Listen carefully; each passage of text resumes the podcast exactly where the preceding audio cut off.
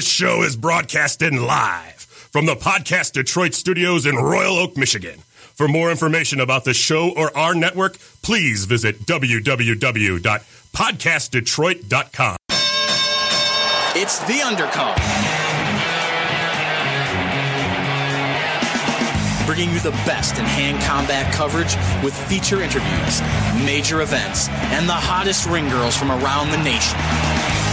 The undercard is part of the Podcast Detroit Network.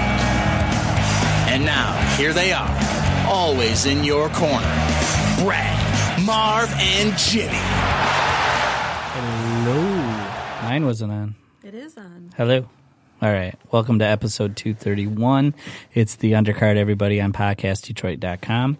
Uh, really quickly, we are going to start off the show a little bit differently. We are going to dedicate it to uh, a couple people. First person we're going to dedicate our show to is um, I never met him in, in, person, but he was one of the Podcast Detroit family members. He uh, does our intro and stuff, but uh, Podcast Detroit lost a family member. Uh, so we want to dedicate this out to Mike Pants for all Mark. he Mark Pants, sorry, and um, everything he did. And then Jimmy lost somebody that he served uh, with. Uh, Yes. So we're going to dedicate the show to him also. Uh, his name was Bobby Grady, or Robert Grady, I should say. Yeah. Yeah. So the show goes out to those guys. Uh, rest in peace. And uh, it's sponsored by May 13th. Boxing is back at Eastern Michigan Convocation Center. That's their arena where the uh, basketball team plays, Jimmy. Uh, James Toney will be boxing. So you get a chance to see James Toney, uh, lights out Toney. Our ring girls are working it. So if you don't even want to go see the boxing, buy a ticket to see the ring girls. Available at emutickets.com. I'm not sure if Ticketmaster has that one, or you can buy them probably from Fighters. And I just found out it's going to be on pay per view, so across the Oh. nation you can actually watch it. So I'll have more details about that later on in the show. I'm Gotcha. For all our release. listeners around the world. That's right. We used to have more listeners. All- you remember in Chicago than we did in Detroit in the beginning? yeah. How, Yeah, how, well, how'd we- you do that? We we had we had listeners in Dubai and in Spain and Mm-hmm. Philippines. Azerbaijan. We were marking them off for a while. Yeah. We were like, oh, wow, look, we made Yeah. it to Antarctica. Cool. yeah. So uh, I don't know. So yeah, you can watch the Ring Girls. Hopefully, the Ring Girls get Is a lot it of who's airtime. who's it uh, who's broadcasting it? I know it's uh, on pay per view, but I who's have the, broadcasting I have it? the information coming as we Okay. speak. It's not here yet. but Gotcha. When it does, I will let it know. Uh, when Tasha was on Showtime, though, she got a lot of airtime. I don't know if you've been on here since Showtime. Nope. Have you been on here since the Arnold when I was really sick at the Arnold? Nope. Okay. It's been a that long time long. since I've Wow, been here, yeah. it doesn't seem that I'm like back. that. oh, you're, you're good. I don't know why we've not had you in here. Uh, Because I she's don't busy. She's busy. Yeah. that's right. She, we like her more Even than though she she's likes like us. a neighbor to the studio. Seriously, like five minutes away. oh, Party at her house. That's I right. have a lot of booze in my basement. Nice. Come on over. so pretty good show for you tonight. Promotions. Um, if you haven't already found out, Ring Girls Tasha and Ring Girl Shannon are to the left of me. And then uh, we're going to talk Joshua uh, Klitschko. Jimmy brought in a, a friend who's Mm-hmm. I a published author. Yes. Um, why don't you give a little introduction really quick of who, who we got coming on in about 15 minutes? Uh, we got uh, R.J. Fox. Uh, he is published, like uh, Brad said, published author. Uh, he's got a book out. Uh, came out how how it was like two years It'll ago. two years in the fall. Yeah, two years in the fall. Okay, called Love and Vodka: My Surreal Adventures in the Cross Out Ukraine. Because apparently you don't say the Ukraine; it's just Ukraine. Um, and uh, he's also got two more books coming out. Uh, just got uh, we call it opted. Or Something like that. Something like that. Okay. Contracted. Contracted or whatever. So we're going to be talking about like him, talking about uh, his books, uh, a little bit of nerd culture growing up, and all that kind of stuff. Because he's a nerd just like me. just like so. Yeah. That's why we were friends and are friends. You're right. Well, we're all kind of nerds here. That's Yeah. why it kind of works. I was thinking about this show. You know, boxing ring's got four corners, right? So our show, like, is it's got the four corners. You Like got the boxing corner, you got the MMA corner, you got the nerd corner, and then you got the pulp co- pulp culture kind of current event corner. So all four corners make up the show. I gotcha. Yeah. That's a good way to do it. What about the octagon? Um, there's way too many that just doesn't count. That Not doesn't work. deep. We're just- We don't have I enough could- topics I for could that. really, I could really think about that, but I was thinking, ooh, boxing corners, yeah, that works. What about the Pentagon? there? Uh, there is no Pentagon. Are you, ta- are you talking about the military? Because there is no Pentagon in fighting. At least not that I'm aware of. I'll have to show you. There's a circle.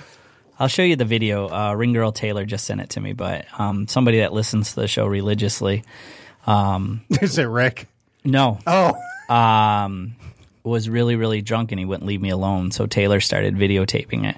And it started off with a handshake. I really like your show. right. And then it became drunk. No, you, you're like my idol. You're this, you're that. And then somewhere in there, Taylor starts When did this videotaping. happen? Saturday. Uh, Saturday night. Really? Somewhere in there, Taylor starts videotaping, and you know he's like, "Hey, you're you're this, you're that, you're everything, you're everything," and and I'm trying to move him along. I was like, "All right, to your next destination, to your next destination," and as I do that, he runs into the wall. He's so drunk, and then keeps walking. But Taylor did a good job of kind of capturing some of it, so I'll have to play it for Yeah, you. later. yeah. And I know he's listening, so uh, Okay. because he knew everything. Hi, drunk guy. Hi, drunk guy. Hope you're feeling better. Right. Yeah, And we, got hope video feeling of it. better. I hope there was no permanent damage from running into the He wall. was wearing a bathrobe and a bathing suit, and I was like, "That is probably our demographic right there. More bathrobes Well, and more you know what? bathing Yeah. He was he was being prepared. I mean, He it was. was. really hot, and you usually got stuff spilled on you. was he? Was he trying to? Because it was an '80s themed party, right? This was down in the lobby. oh, this was down in the lobby. He waited. I didn't know what he was doing. He was like going back and forth, waiting to talk to me. And then, like when like I was just kind of like motioned him over. I'm like, all right, Right. obviously he's waiting for me. Either Right. I'm getting served papers or something. So come on, let's do this. And uh, served. exactly. I'm like, come on, just whatever. And then uh, it, it got so weird that Taylor started videotaping. Thank God, Wow. because I forgot how weird it was until I watched it. And I was like, oh, wow, that was a I got to really see weird that. moment. Yeah, I got to see that. Um, and then yeah, you you hear me like moving them along. I'm like, go okay, good. so, anyways, nice to meet you, drunk guy, and All right. uh, keep listening. Share it with your friends. Uh, share your six packs too. Don't drink all by yourself. Who's drinking lonely? I always feel bad for those people. I'm like, you're drinking by yourself. Lonely drinker. I believe that's called man. an alcoholic. I'm sorry. Yeah, well, well, you know, I and I don't want to because he's probably listening. He did run into a wall, and like I mean, ran into a wall. well, then he's not an alcoholic because alcoholics can hold their liquor. Oh, okay. That's yeah. true. He was just That having fun true. yeah, I think No, he was just not partying. necessarily. But before we get to that uh, fun video, uh, we got to break down really quickly Anthony Joshua versus Vladimir Klitschko. I got to whip out my scorecard here, though, really quick.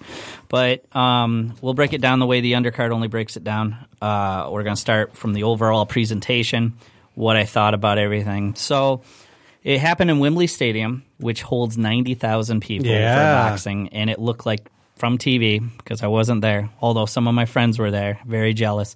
But you know what, really quickly, Jimmy, and it's not to like rain on their parade that they were there.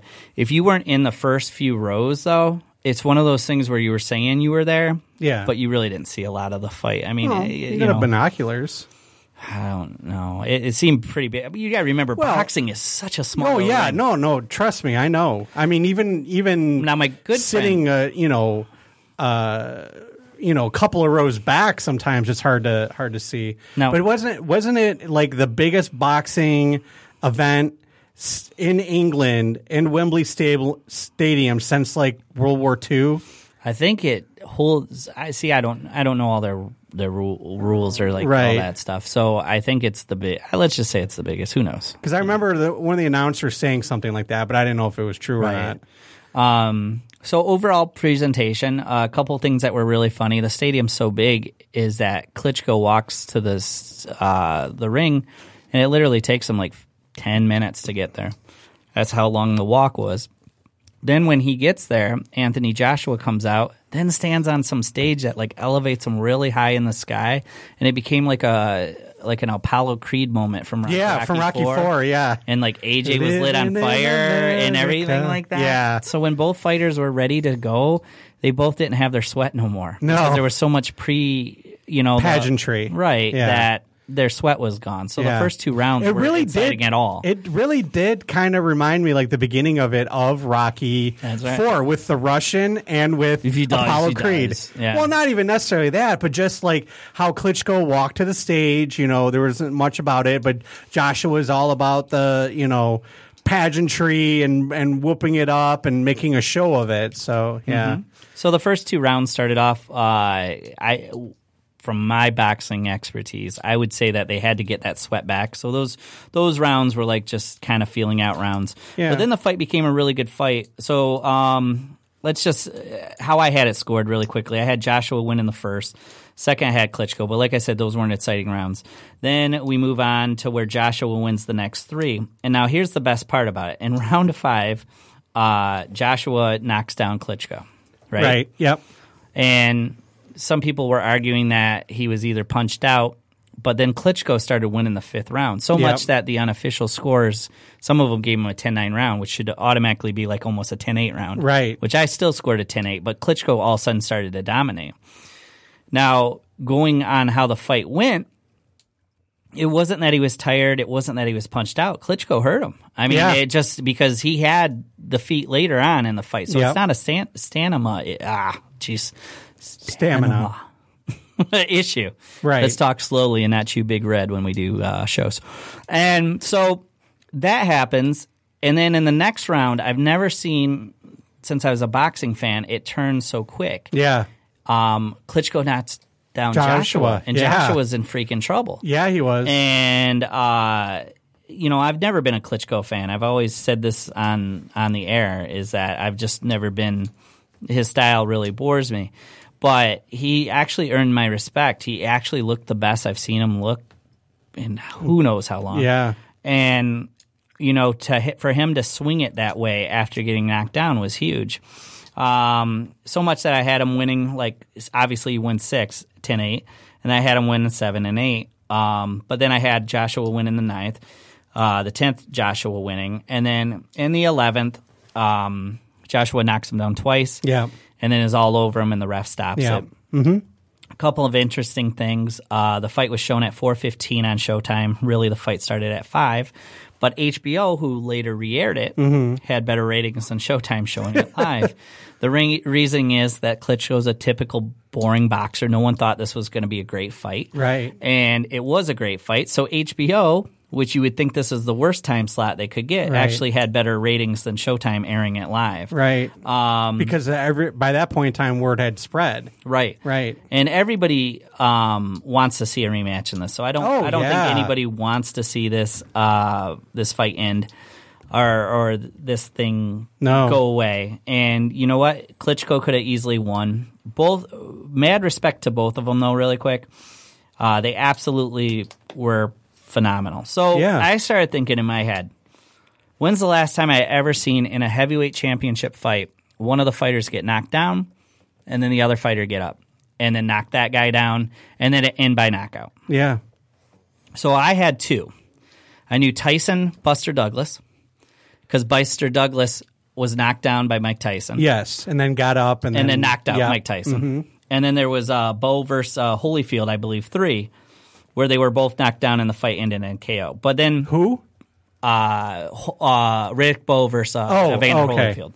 The third fight. of Yeah, yeah. Trilogy. Okay. But then I had to ask Bob Ryder, who's my colleague when I write for Fight News. He's the one that takes Right. the pictures, right? Because he's like a walking encyclopedia. When Right, I don't know something, I ask him. So this is his uh, official response. He said, I had to think about it a bit, but I think you're right about Tyson Douglas and Bowe Holyfield 3 being the most recent where both were knocked down and the fight ended in a KO. I know Larry Holmes got knocked down hard in a couple of his title defenses against uh, Snipes Shavers and came back to win by TKO. Past that, you have to go back all the way to the early 60s when Floyd Patterson fought uh, Johansson the third time. Three knockdowns on the first round, first two by uh, Ingo, until Floyd scored KO uh, knockout in the sixth. Of course, one of the all-time best back and forth knockdown fights in heavyweight history was uh, George Foreman versus um, uh, Ron Lyle, although no title was on the line. So this doesn't Yeah. happen often. No.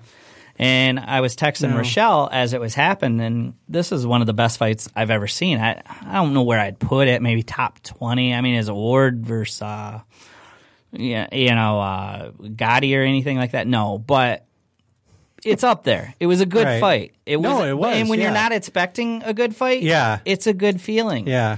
It's like when you go out with friends and it's supposed to be a low key night, and then all of a sudden you run into some really cool people and Yeah. you have a hangover the next day at 4 p.m. It's a good night, right?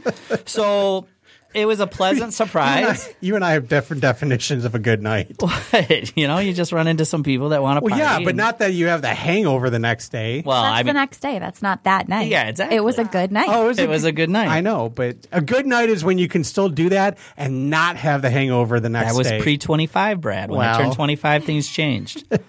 All of a sudden, twenty seven, I still like slight headaches. there, there's something called a limit. 32 i'm like throwing up now i'm like what is this that's why i don't drink anymore I- Yeah. it's like hell no man if i'm gonna feel like shit the next day but so it was a pleasant surprise and the best part about it is it's a win for the heavyweight division because the heavyweight division has sucked for so long with the klitschko brothers Yeah. uh, at the top that now you have anthony joshua klitschko's in it tyson fury if he can ever get his uh, fat ass back to boxing He's in the mix. Deontay Wilder, Yeah. who uh, we like Deontay Wilder on the show. If he can ever get back into it, so this makes for Yeah. like a fun heavyweight uh, division.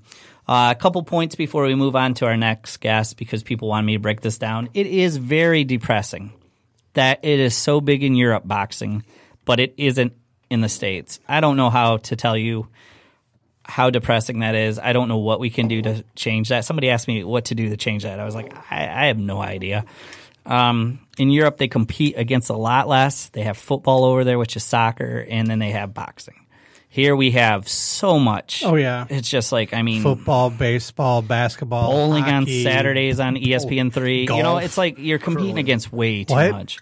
Curling. curling, Curling, yeah. Yeah. So, um, although golf is really big over there, St Andrews and stuff, the British Open. Well, yeah, in England, but Right. not in the rest of Europe. But Wembley Stadium was in England, and that no, I know, was I know, I know, I know. So I don't know what to do, but I, I would love to one day see it like get that way, but it would never will. I don't know, not in my lifetime, and um, not in my Mm. son's lifetime, not my son's grand. It's just boxing has gone differently over here, but it's huge The- in you Europe. need, but I, I think that's, I think part of the the reason why, um, like you were saying, the um, uh, I lost my train of thought. Oh, you were saying that it's so big over there, but it's not so big over here, is because a, a vast majority of the stars in boxing now, like the big name stars in boxing now, are not American, and Americans don't care about anybody who's not an American. So you know, you you had, you know, like let, let let's go with. So you had Buster Douglas and you had Tyson, both Americans. You had Ali Frazier, both Americans. You know, that's when people consider like the heyday of boxing because Americans were invested because the big names were all American fighters. So what we need, if if there's anything, is we need better heavyweight American fighters. You know, we we have the um, uh, we, we have the Wilders, we have the the Josh Josh was an American, right? no, no, no, no. He's Oh. uh, Britain. Oh, he is British. Okay, that's what I thought. Okay. Um, what do we? Oh, um, you know, but we need we need more Wilders. We need more heavyweight fight because we have a lot of great American fighters, Right. But they're not in the heavyweight division. You know what I'm saying? We need to get more and recognizably more uh, heavyweight fighters that are from America if America is ever going to embrace boxing like it once did Because of the heavyweight division. because so. of the heavyweight division is like the it's like the show. You know what I'm saying? And I wanted to ask everybody a question here, and it kind of goes with the heavyweight division because as I've learned more about Joe Louis, the fighter this year, more than ever, really quickly, is that I decided that Joe Louis is probably my favorite fighter of all time. But then it it rose a, it didn't it it brought up a point in which that before it would probably be Mike Tyson, right? Right. Mike Tyson I've met, talked with, obviously. So um this is a question and we'll we'll go back to it later and I want everyone to think about it and it applies to any sport. But can your favorite player be somebody that wasn't part of your lifetime? I mean, with Tyson, I walked into 1988 not knowing if he'd beat Spinks. I actually saw Tyson live fight. Um, I, I, I was part of that process of seeing Tyson's career. Now, Joe Louis obviously passed in uh, uh, late 70s or early 80s, 80. And uh, I never saw him fight live, never saw any of his fights live. it's all going back and just appreciating what he did. Mm-hmm. It's almost like if you said Joe DiMaggio was your favorite baseball player. Babe Ruth. Right. Right. In, in, in all actuality. So it, it's an interesting question. Could somebody be your favorite, but you're you're just going off their biography? Interesting question. Right, because uh, yeah, it's interesting. You, but you want us to think about it. think it. about it. Think about it We'll and think deeply it. about it. But you have a guest in here. I Jamie. do. Introduce him. All right. Uh, well, I'll let him talk mostly about himself because he's pretty good at that. Uh, but RJ Fox, he's a uh, published author. Um, he has a book out with um, uh, Fish Out of Water Publishing, right? Yep, Fish Out of Water Books. Fish Out of Water Books, uh, called Love and Vodka: My Surreal Adventures in the Cross Out Ukraine. Um, and we were just talking about uh, Klitschko, who's from Ukraine, uh, not the Ukraine, from Ukraine. Um, and I thought this would be a good segue. Plus, um, uh, you know, we talk a lot of pop culture, a lot of nerd culture, and stuff like that. Um, so you know, and he's a, a self-described Nerd. nerd dork, Yeah. what, whatever you want to call it. So, uh, uh, why don't you tell everybody who you are, how you came to be a writer, you know, like growing up, all that kind of Well, stuff like that. I'm here to figure out who I am. I'm hoping you guys could help me figure out who I am and what I'm doing on this show because I feel like an imposter. But I really appreciate you guys letting me come and Absolutely. well, like talk, like yeah. like I said, you know, Marv, he he didn't know anything about boxing or MMA. He just sat around and leered at the ring girls and insulted me all the time. So, Oh, I can do that. you know, if you can do that, you know, okay. and she'll verify that because boxing is my job, sometimes I need breaks from it. And it's just like because I, people think I have to watch every fight Right. on every given, and some so like we like other stuff, Right. And we have general interests, and you know, occasional breaks from the sport is good for me, keeps Sure. me healthy. Great. Well, yeah, I'd be happy to shed some light on my book and my crazy experiences in Ukraine. You guys talked about drinking earlier, and We that's like a to drink. Huge part of the culture there, and I'm kind of a, a low weight in um, in the drinking realm. And over there, they force vodka down your throat, which for me was not a good mix. And Well- the book kind of goes into my experiences with the culture, and usually the culture involved vodka, and then the effects of me on vodka. And well, because they don't drink like water or anything like that over there. They just drink vodka, right? Well, I, they do drink water, Oh, and it's usually water. They call it water with gas, which is water with bubbles, carbonated water, which is not something you just down. You know, after you drink a bunch of vodka, you have to kind of take sips of the bubble water. Um, and if you drink the regular water, you get sick. So, um, so yeah. So the book, I mean, the premise of it was um, so years ago, I had randomly met this girl from Ukraine and decided she was an exchange student living here in the states. So we became pen pals after we met, and I decided about a year later to take an engagement ring and propose to this person um, who we had only been together for like 15 minutes in person. Um, at at uh, it was Universal, Universal Studios, Studios on Yeah. the ET ride. on the ET Um, ride, right? So I should sort of preface this by saying that we were married for a while, for eight years. The marriage didn't last, but I'm happily married now with two kids. And um, but in the meantime, I had this amazing adventure in her country, um, in Ukraine. Uh, she lived in a big city, but we also took some trips into the countryside. Um, basically, come, came across lots of babushka women who would glare at me, including her grandmother, who hated me just because I was an American.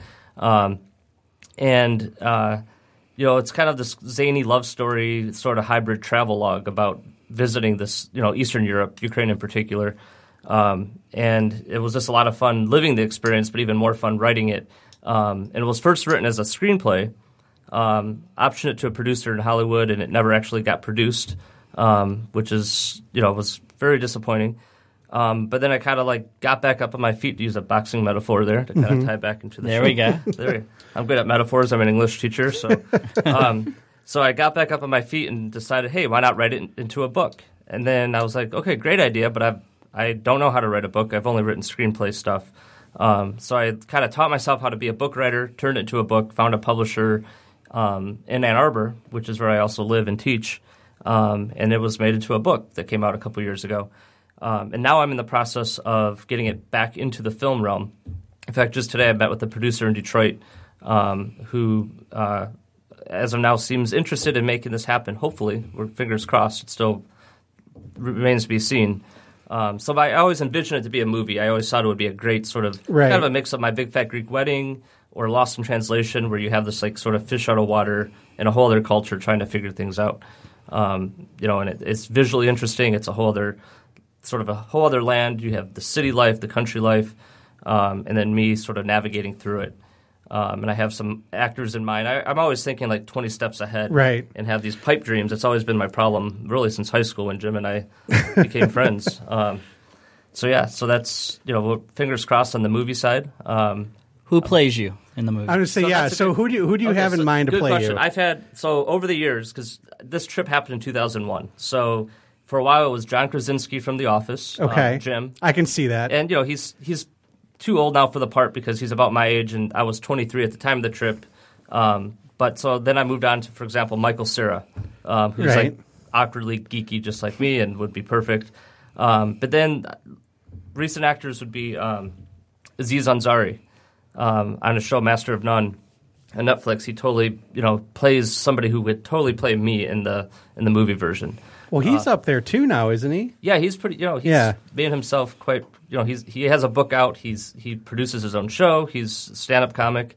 Um, another great actor that I really admire, especially his humor, is uh, Donald Glover. Um, Okay, from, from Yeah. Community, but then he went on to produce Atlanta, that Mm-hmm. he stars in and writes and directs. Um, actually, doesn't direct, but he's involved in the the whole writing side. And then the latest actor, who I actually think would be perfect, is from the new show Trial and Error on NBC. Okay, Um, who, if you've seen that show, this guy totally could be me in Love and Vodka. Okay. Um, it's a show that's a lot like Parks and Recreation in The Office. It's like mockumentary style, Right. Um, you know, comedy and uh, so yeah. So I always I have a, a long list of actors, but the actress that I've been targeting, it's sort of my for a while it was Mila Kunis, Of who's, course. who's from Ukraine. Right, she of would course. still be great. Um, she's probably too sexy for the part, to be honest, because the character is more girl next door. But I wouldn't complain if it was Mila Kunis. But she does have a production company in Hollywood, so it would be great to try to get her company on Right. board. Um, but then uh, the latest, the, the actress I've been targeting is her name is Milana Vayntrub.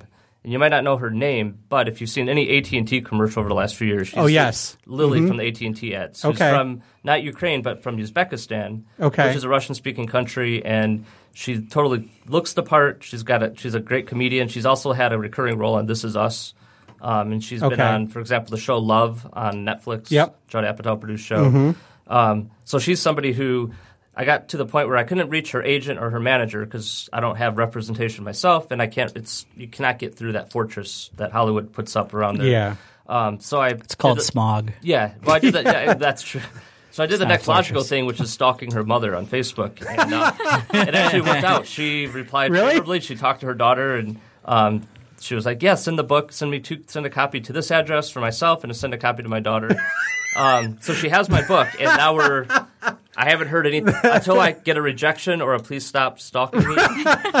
um, what do you call it when law enforcement tells you to stop bugging somebody? Uh, Restraining order. there we go. Yeah. Until that happens, um, I'm going to assume that she's you know still in the game. Um, Okay. So yeah, so I would love to get her. Um, it would definitely be an indie film. Um, you know that I hope would generate some Right. momentum. But so yeah, it's just been a lot of fun. I mean, it's kind of like playing make believe because I always just feel like I'm an imposter every step of the way. Um, you know that. But it actually happened to you. That's I mean that's what. well, yeah, what the makes actual it. experience did happen. Yeah. Um, so it's kind of it's been like real life Groundhog's Day where I've been reliving it. You know, with the, the rewrites from the, the script version, the rewrites with the producer, and then the book, and then the rewrites for the publisher, and then now I I kind of Rewrite rewrote the script again to kind of add stuff into the script that wasn't there to begin with. So it's been a lot of fun, but it's also been um, just constantly going back to that same story over and over and over again to the point of insanity. Well, I don't want to ruin the book for people, but I got so many questions, and I'm sure they got questions too. But really quickly, uh, what, what's your ex-wife's name, so I can address? Um, her name, well, she has a different name in the book, and I'll refer to her as her name in the book, which is Katya. Okay, Um, so I changed like all her family's names. so you but- knew her for 15 minutes, and then decided to go over there and propose. No, no, no. He had only been in person with her for Yeah, 15 minutes. But you were pen 20 pals, minutes. 20 right. minutes. To make- Oh, 20 minutes. Don't forget those extra five minutes. There. Right, magical 20 minutes. Yeah, it was 20 minutes in person, All right. in the flesh. And what With in clothes. those, and what in those 20 minutes made you feel like she's the one at the time? that a girl was talking to me. And no, Okay. I'm kidding. I'm kidding. No, it was just you know we. It wasn't. I laugh because that's true. It is true. it wasn't like this magical connection in those 20 minutes. It was we exchanged contact info, started writing to each other, and then through that we fell in love. Um, so that, you know, in some ways, it was like probably the best way to fall in love, or you get to know somebody just through writing to one another. And for a writer, it's like what a perfect way to fall in love with somebody through writing. Um, but of course, as reality proved, that sometimes it's actually good to be with somebody, you know, in person to kind of get to know them before you jump into, for example, getting married. Um, so yeah, so it, it was definitely a. It just at some point in the course of our writing back and forth, I was like, you know, she this seems like the person I would want to be with, settle down with. Which for eight years that was the case, and then you know life happens, and you know it, you, you you could write a story, but you can't write life. Sometimes it just goes a different direction. Right. And I don't want to spoil the book, but did she come stateside? Yeah, it ends. So it, the book really focuses on the, my my trip over there for the initial trip, which was about three weeks, and then there's a second trip that's in the book. Um, but it ends with her arriving in the states. Um, Okay. and it doesn't go into our marriage or anything like that. It's really just my experience in her country um, for essentially about five weeks total. Nice. Yeah. Um, and then there were scenes from other trips I'd taken years later. Some of the most bizarre, insane things um, that I had to include in the book because it just I'm like I, I can't leave this out of the book. So I kind of had to cheat the timeline a little bit and put things in that didn't happen in the the initial trip. So I had and there's a little disclaimer saying you know the events in this book aren't, necessarily in order. There's some fabrication in terms of the timeline, but the actual events in the book all happened in my real life. So wait, now I'm curious. What what events that are in the book didn't happen in that initial trip? So one of the, the scenes later in the book is a, a climb up a mountain. Yeah, I um, remember that. Yeah, and that, that happened. So the the first trip was 2001. The mountain experience was 2006, where they forced me to climb this mountain. Oh. to um, win her love? No, no, no. You were married just- by that yeah, point. yeah. Yeah. By then we were married. Yeah. Right. No, it was just like for torture. It was you know, and I, it wasn't something I knew was going to happen. It was like, hey, we're going to climb a mountain today.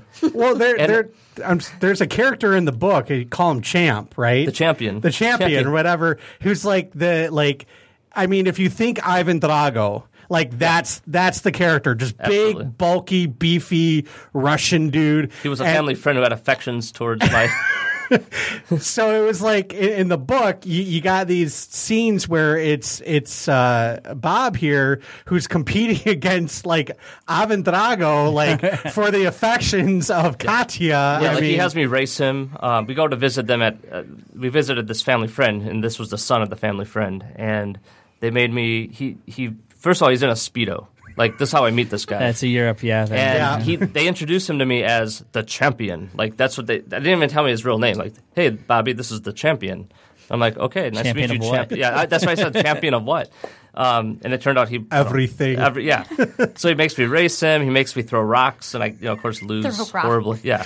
Um, yeah. He wanted to see how far I could throw a rock, and like, you know, I throw it like ten feet. He throws it fifty or whatever it was, and then, um, you know, so just it was.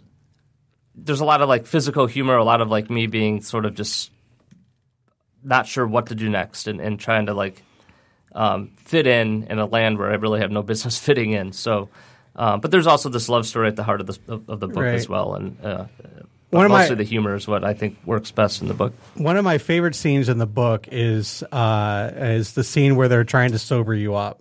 Which one? The the one where the one where you're at a cottage and they were playing Yeah. chess and you you just kept drinking and drinking and drinking and drinking and then uh, Katya says, you know, just let them do what they're going to do because they were doing like some torturous stuff to you to Yeah. try to sober you up. Yeah, it was like the gulag, basically. I mean, they they first of all made me they stripped me down to just my underwear, and they they forced me to walk back and forth on this rocky path, um, and it, the culmination of it was her father sticking. Not his fingers down my throat, but grabbing my hand and shoving my own fingers, fisting my To own make them mouth throw, make them throw to up. make me throw up. Um, and the, the thing is, it actually worked. Like I was the next morning, I was not hungover at all, and it was. Uh, I mean, it was.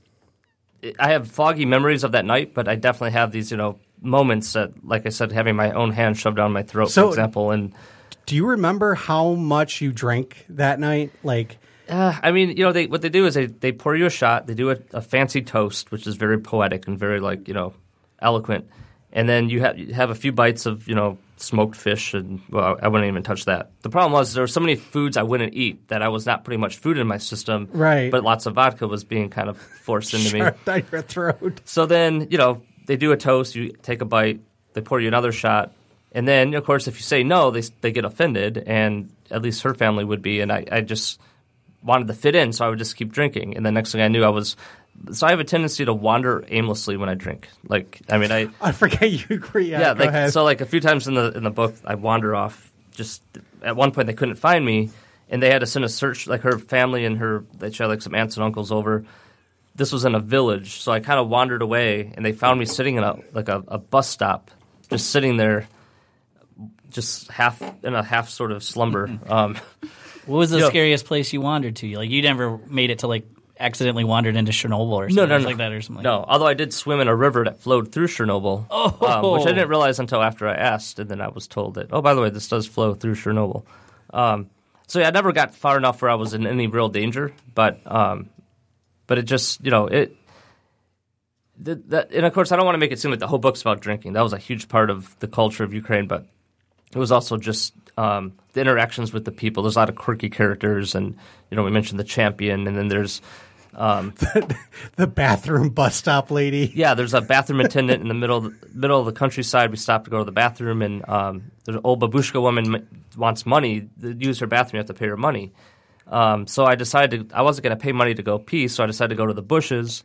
Um, and then she starts chasing me with and threatening to squirt me with bleach because I wouldn't use. And of course, I don't speak Russian, and she's yelling at me in Russian. And she chases. I basically had to go into the restroom, and she's chasing me, and there's this bleach bottle.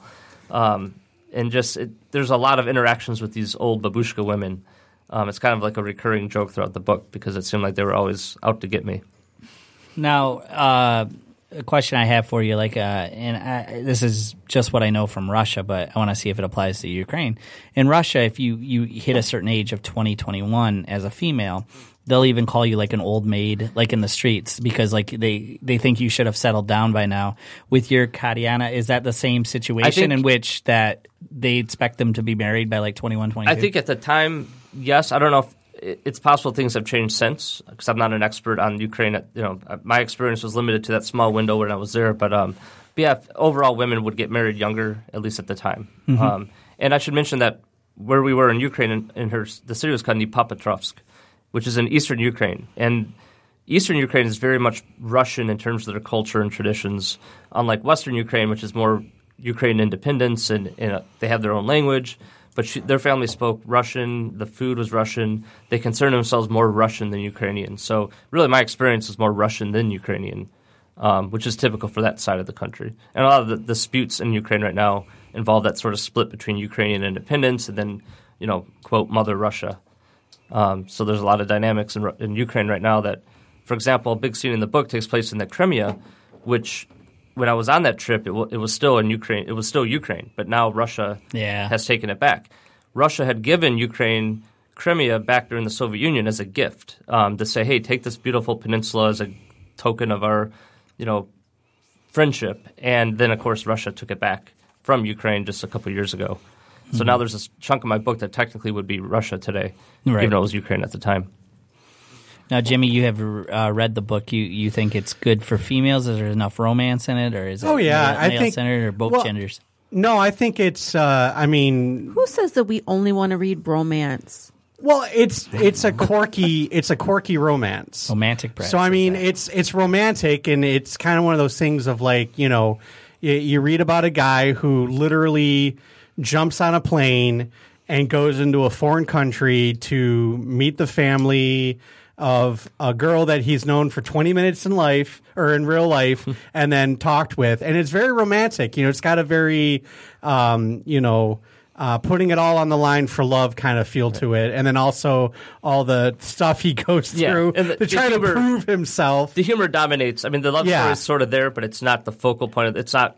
I wouldn't classify it as a romance above the other parts of the book. Um, Right. But it's there's definitely a love story, and the whole he has to try to win her parents' approval by impressing them enough so he could finally put that ring on her finger. And Right. um, so it kind of appeals to those that are looking for some romance. But to me, the humor is what makes the book. At least that's that was my goal. With it. it, it is very, it's also very funny i mean it, it's it's written as you know the everyman you know bob bob rj he's the everyman you know and that's and that's why you can relate you can relate you know because you're you could see yourself doing something like that you know And anybody who's traveled abroad would definitely, Yeah. I think, find things. I've had people say, "Oh, I've been to such and such country, and I, you know, it reminded me so much of this and that." I, although I am excited because right now I'm editing my next book, which I just signed. Well, I was just gonna say, yeah. and it's set in Detroit, um, and it's fiction, and it's a very kind of dark, gritty story, but it's you know more about what's in our own backyard as opposed to this other country. So it's similar in the sense that the setting plays a part in the book like a character, where you know Ukraine plays such a big part in that book in Love and Vodka, but then this new book, Awaiting Identification, the city of Detroit functions like a character itself. And then another book coming out, which speaking of nerddom, Right. tentatively the title is Tales from the Dork Side, and it's a collection of essays about being this kind of bullied, dorky kid who had this big dream of being a writer and um, how it kind of shaped his path towards his dream. Um, but along the way, it includes like the time I was tied to a tree and left there in a backyard by my, by, by bullies. Um, but it's written with tongue in cheek as humor, um, much like the time that my bullies decided to shove my face into a pile of dog poop, and, and I write it again as humor, but this sort of sad. You know, people will read it and say, "Oh, it's so sad." I'm like, no, I think it's hilarious now, but at the time it wasn't so funny. So it's about kind of overcoming um, getting treated poorly by your classmates and realizing that sometimes it helps shape you into a more unique individual in the long run, which is sort of the theme of that of that book. So what I mean, and it might be you know in that book or whatever, but what made you want to be a writer? Um, really, and, and somebody that you know as well, you know, my a tenth grade teacher I had named Ann Gotro from Edsel Ford High School in Dearborn. She actually sparked my dream by really letting making me aware of the fact that I had this sort of this, you know, what she would call a gift to write.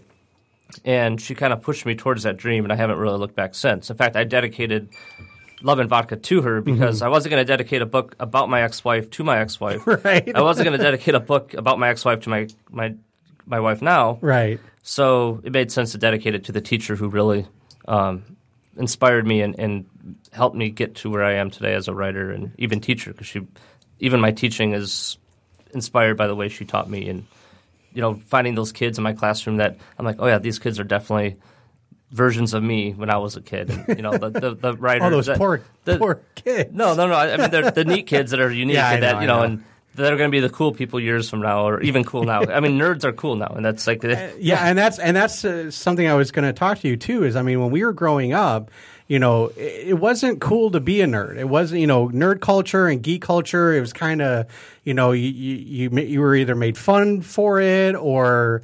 Um, you know, you kind of kept it quiet. Like, you know, if you were into Dungeons and Dragons, you didn't let anybody Right. know you were in Dungeons and Now you- Dragons.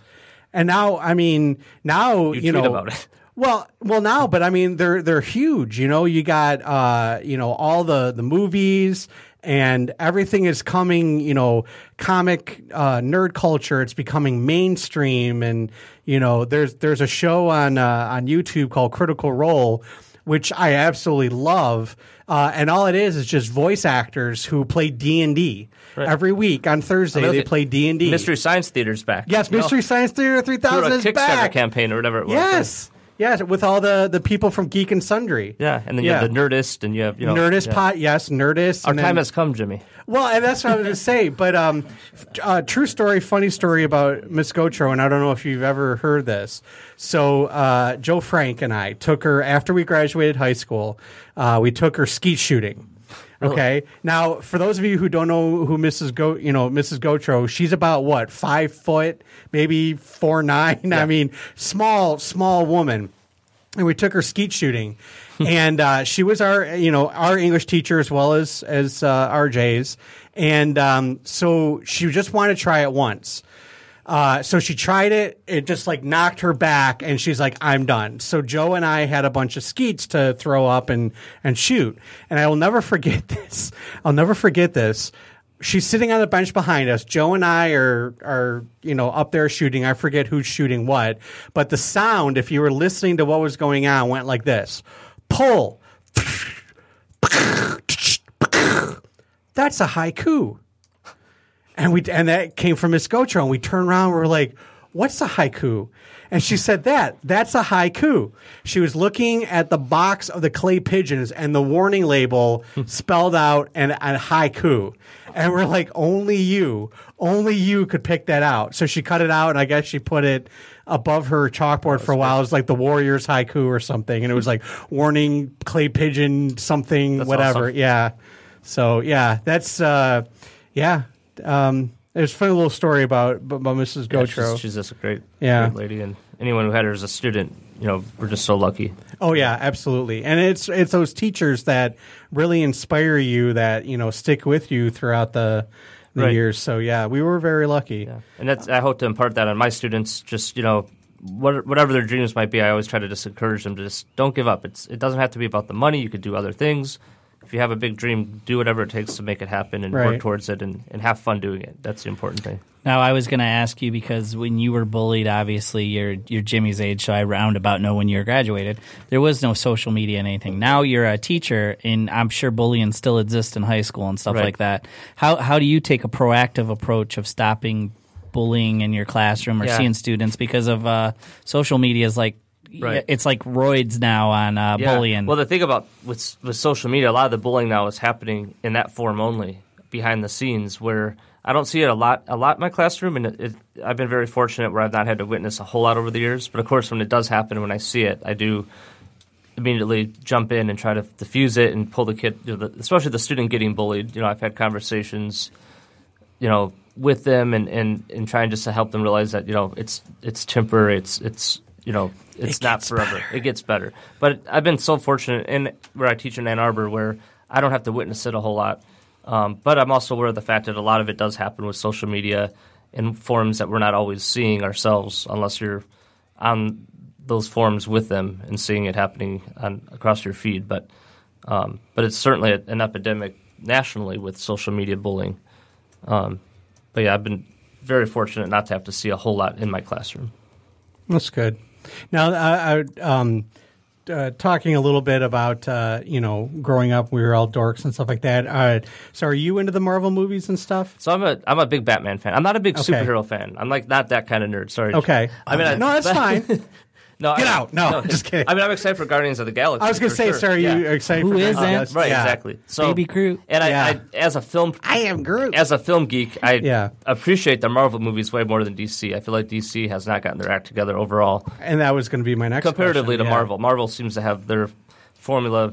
You can say that about everything but the Christopher Nolan movies, though. That is true. Yes, but I'm talking about the, the Marvel's not even of near Christopher Nolan. Right, exactly. The the relaunch of the DC characters has not gone as as well as I think Marvel's been doing. But I'm ho- I mean Wonder Woman comes out what June 3rd or something and Yeah. she was my first crush as a human being. Well, I tell you what. here's the thing. That movie's too- gonna bomb. I'm gonna make a kid Vegas prediction. okay. And, That's he, gonna- and he he shares your first crush. But uh, it's Not- gonna bomb. Linda It's gonna Carter. bomb like you wouldn't believe. I don't And think here's it the will. other problem: a Justice League. I'm not convinced about. The trailer gave me some hope.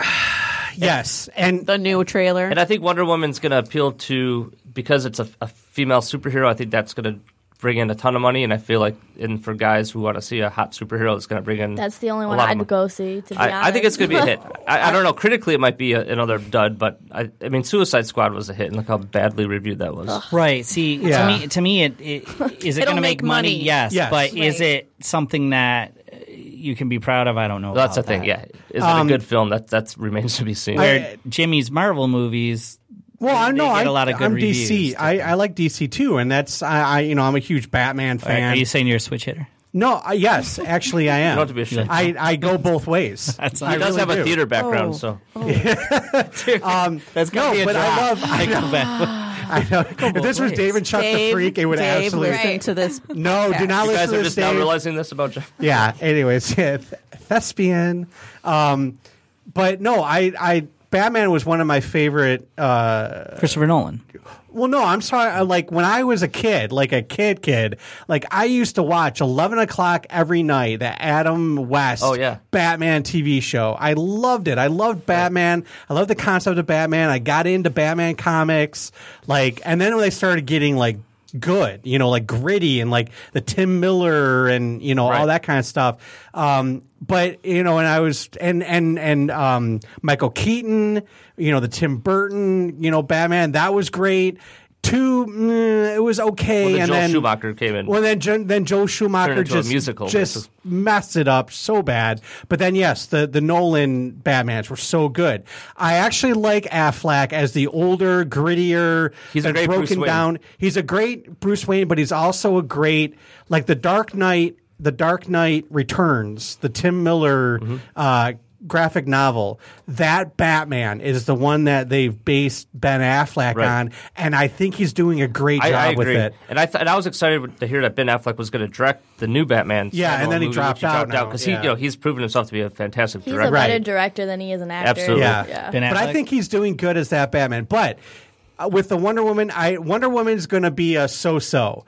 It's going to do well in the theater. It's going to be okay. It's going to be kind of one of those like, okay, we're just kind of giving you the backstory of the character, kind of thing like that. It's not going to be great, but it's not going to be terrible. But Justice League, I think, is going to be a good movie, and here's why.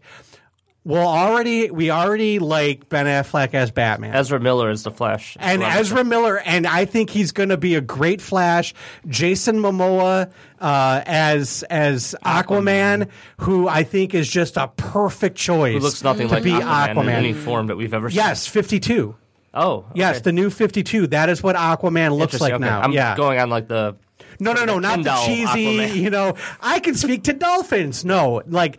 Aquaman is legit a badass. Is he going to the be a newer- better Aquaman than Vincent Chase? Who? Come on, no one watches Entourage.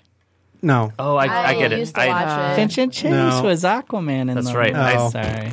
I, ne- I never watched Entourage. Oh, you're missing out. It's a good show. Um, but I think it's going to do it's going to do really good. Um, but uh, uh, yes, I agree that DC is kind of they're trying to do what Marvel did without taking the steps to do it. Marvel spent time.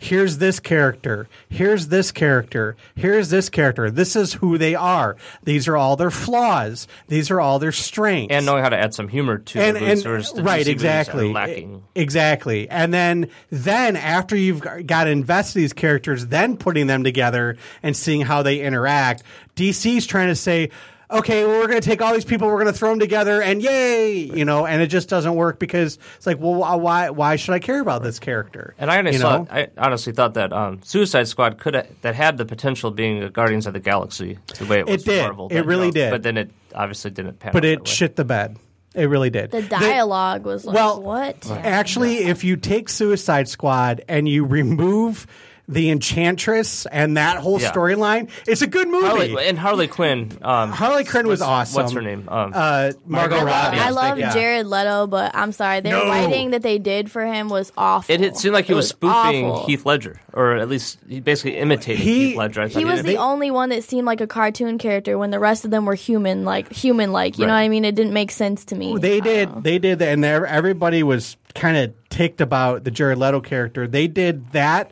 version of the Joker was based on a one-shot Joker of a reimagining of Joker, Joker's origin story, where he was a gangster before he became the Joker, and then became this kind of kingpin uh, called the Joker. And that's kind of what they did with that, but they didn't kind of explain that. They just kind of thrust it upon you. So I didn't, I didn't like, I didn't, I didn't, I don't like that version of the Joker. I like the Heath Ledger version or the um, the Mark Hamill voiceover version of the Joker. Um, the ones that you see in all the Batman video games and stuff like that. The really, you know, kind of.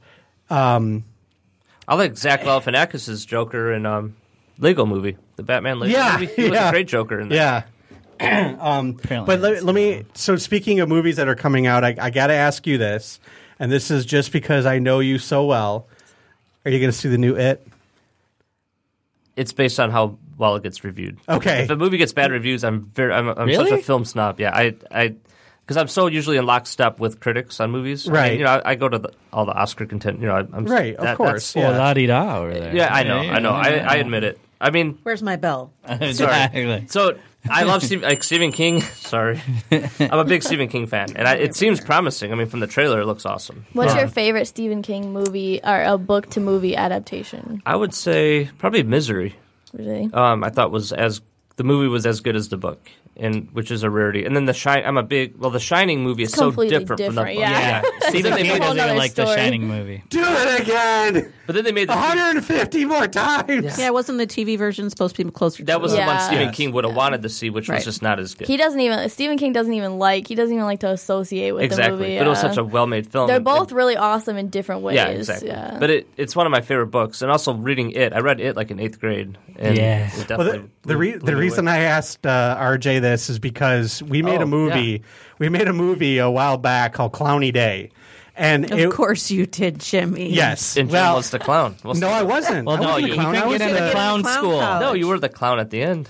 well, I ended up being the clown. So, anyways, Don't it was spoil it for film. me, RJ. Don't It spoil was, a, it. it was a silent It's only film 10 except minutes, for the very very end. But the reason we did the movie is because he had a fear of clowns. Yeah. So that's why I was at, and and one of the scenes, uh, the the guy who gets stalked by the clown in during the the day or whatever, he's reading the book It. So that's why I wanted to know if he was gonna. Yeah, I mean, see I, it's a love hate with clowns. Like they Yeah. freak me out, but I'm also intrigued by them. Um, so I don't know. I, I, it's it's a weird relationship with clowns. So were you terrified when all the clowns were running around in the news and Yes, that did creep me out a little bit. I'm glad that's like kind of done now. Yeah, I haven't that heard lasted, like, a anything week. about that in a while. Yeah, That was really scary. RJ, did you know he applied to clown, clown college and didn't get accepted? no, that's not true. That's not what happened. I thought that's what No, happened. that's got not kicked what out. happened. no. I I auditioned for clown college. Couldn't afford it. couldn't Too much go. I got clowning around. accepted. And I They didn't couldn't get go. financial aid because Yes. they don't treat it as a real college. Exactly. It's like DeVry University. Yeah, Barnum and Bailey's Clown College. Yep.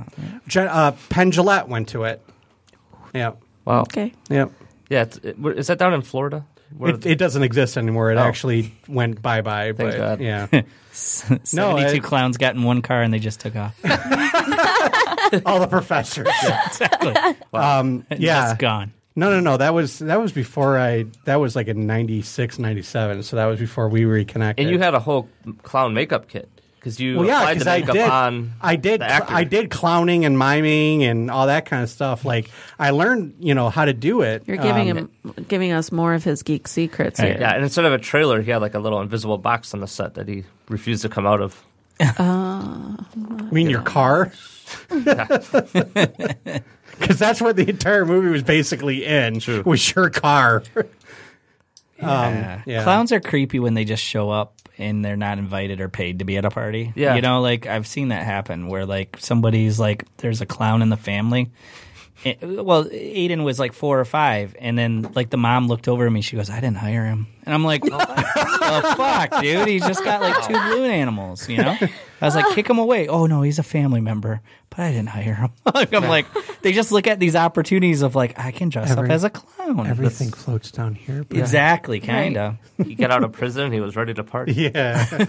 Well, I guess that's better than living in a van down by the river. So. Mm, well, you know, if you're trying to make it as a clown, that actually might be a real possibility. Jimmy, why don't you do what's on tap? We'll go to a quick Yeah. music break, and then uh, we'll have RJ a little bit on the other side, and then move on to the next subjects. All Thank you very much. Uh, the book is called Love and Vodka. Where can they purchase it, Um, uh, RJ? Amazon is probably your best bet. It's in scattered bookstores. Um, most of them in Ann Arbor, um, Okay. but also scattered in other parts of the state and country. But Amazon.com is definitely your safest bet to get it. And where can we see the movie with Jimmy in it? The ten minute clown one. Um, is that at Red I am- IMDb. Actually, it's on IMDb.com. If you look up Clowny Day, Yeah. um, you should be able to find it there. Thank Um, you. Hold on, I gotta find. and uh, There you go. in the book Keep is, talking because I gotta find my Oh, well, drops keep here. look- The book's available also in an ebook, um, as well as a you know actual physical book too on Amazon. So you could go either way. How many pages is it?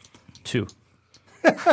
no, it's about what is it? Two hundred and a little Yeah, over two hundred pages. That's my Okay, size. so- Yeah. so- four fifty. I'm out. Uh, this is the question: Is an author? Do you prefer your book as an actual thing or as an ebook?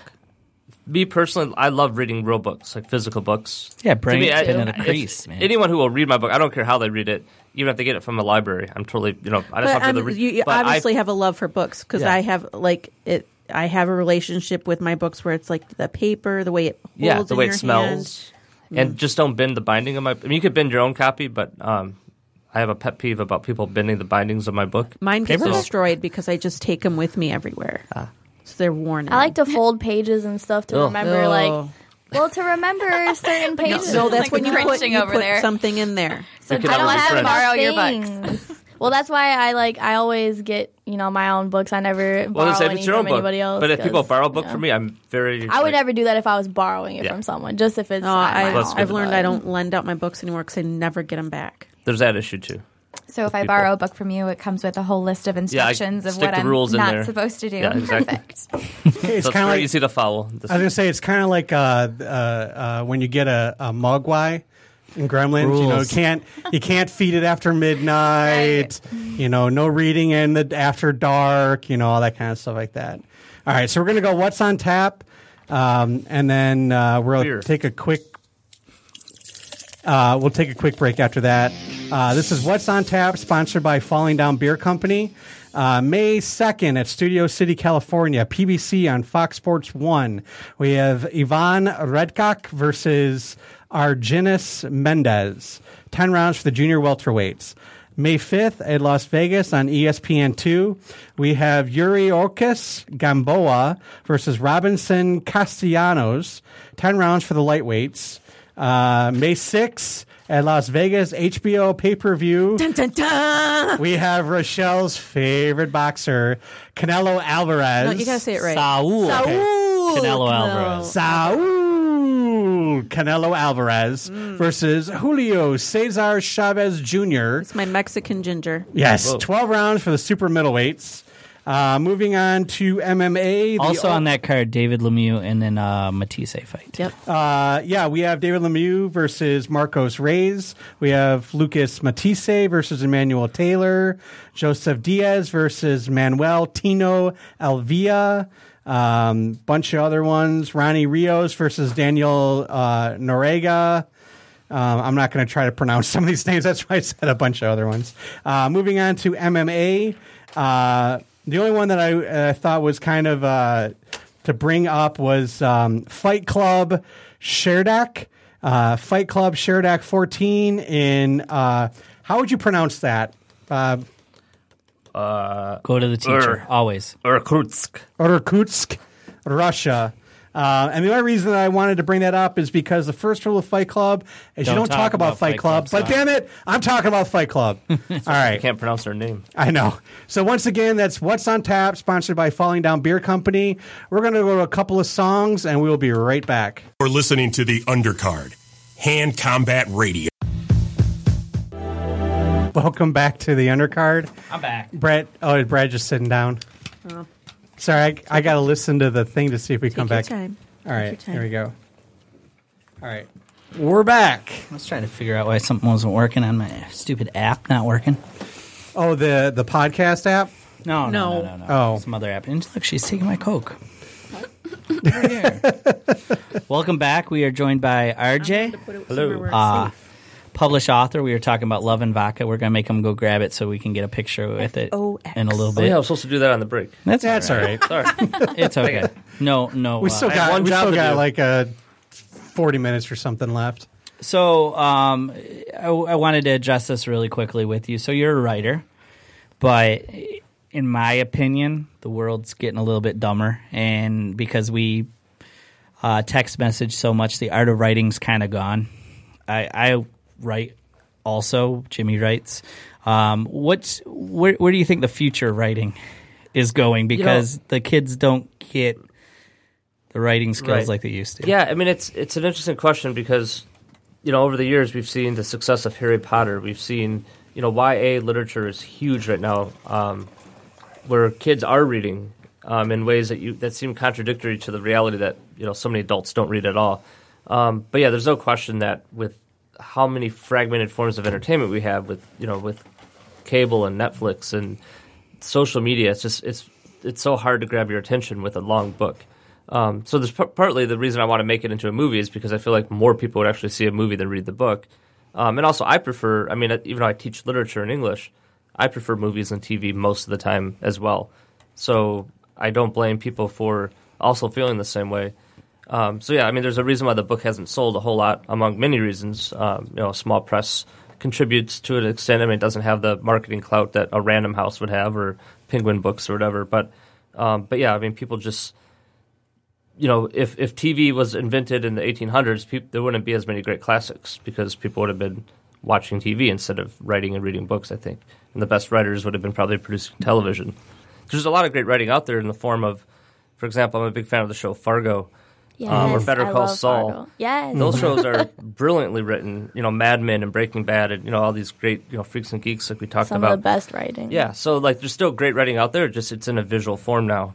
Um, you know, screenplays like Manchester by the Sea, which and and um, Moonlight, you know, beautifully beautifully written stories that just happen to be turned into visual form, but the written word is still alive and well, just not necessarily in book form. So I'm optimistic. Um, you know, and in many ways, social media makes people more into writing than ever before because you're tweeting out your thoughts and sharing your opinions on people's Facebook posts, and and without that medium, then maybe there would be even less writing. So I have more of an optimistic take on on it than some might, but Now, with that, how do you think the um, like grammar? Like, do you think it's getting worse? Oh Do yeah, you think people's it- grammar yeah. sucks. I mean, I mean, I see it with my students. I mean, you know, I have students who write their entire essay on their phones, and Then send they, it. yeah, they, but actually, by this, on the same token, or by the same token, sometimes their writing is it blows me away that they could produce such good writing using their thumbs to type the whole thing. Um, but yeah, I mean, grammar is definitely, you know, you see it just with adults on Facebook and the, the, the errors that you'll see with you know no apostrophes or lowercase or no period between or sentences. your and your. Yeah. yeah. Um, and I'm not too much of a grammar like I mean, my strong suit is on creative writing, and not I'm not a grammar grammar Nazi where I'm, you know, freak out if somebody's grammar is slightly off. Where like some people are a little more like they pick up on that stuff better than I do. But um, but there's no question. I think it's diminished. I mean, even in my English degree, I never had to take a uh, um, a grammar class to get my degree. Um, and I thought that was sort of surprising.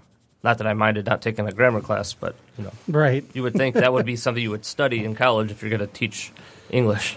So there, uh, there was uh, um, a thing that uh, our buddy Joe uh, posted and tagged both you and, Oh, and. Mrs. Gosher on it. Yeah, yeah. But I just want to, I, I, I'm going to read a couple of these things, and I want you to tell, I want you guys to react to this, and then I want you to tell me if you've had something this bad before in your in your class. So these are uh, analogies, uh, bad, really bad analogies written by high school students. Um, her face was a perfect oval, like a circle that had its t- two sides gently compressed by a thigh master. Give that student an A. If they're, Okay. These are, I thought these were actually clever. Okay, not as okay. this was this is my favorite one. I, th- I want to try to make my creative writing students be this clever. Okay, this was actually my one of my favorite ones. From the attic came an unearthly howl. The whole scene had an eerie, surreal quality, like when you're on vacation in another city and Jeopardy comes on at seven instead of seven thirty.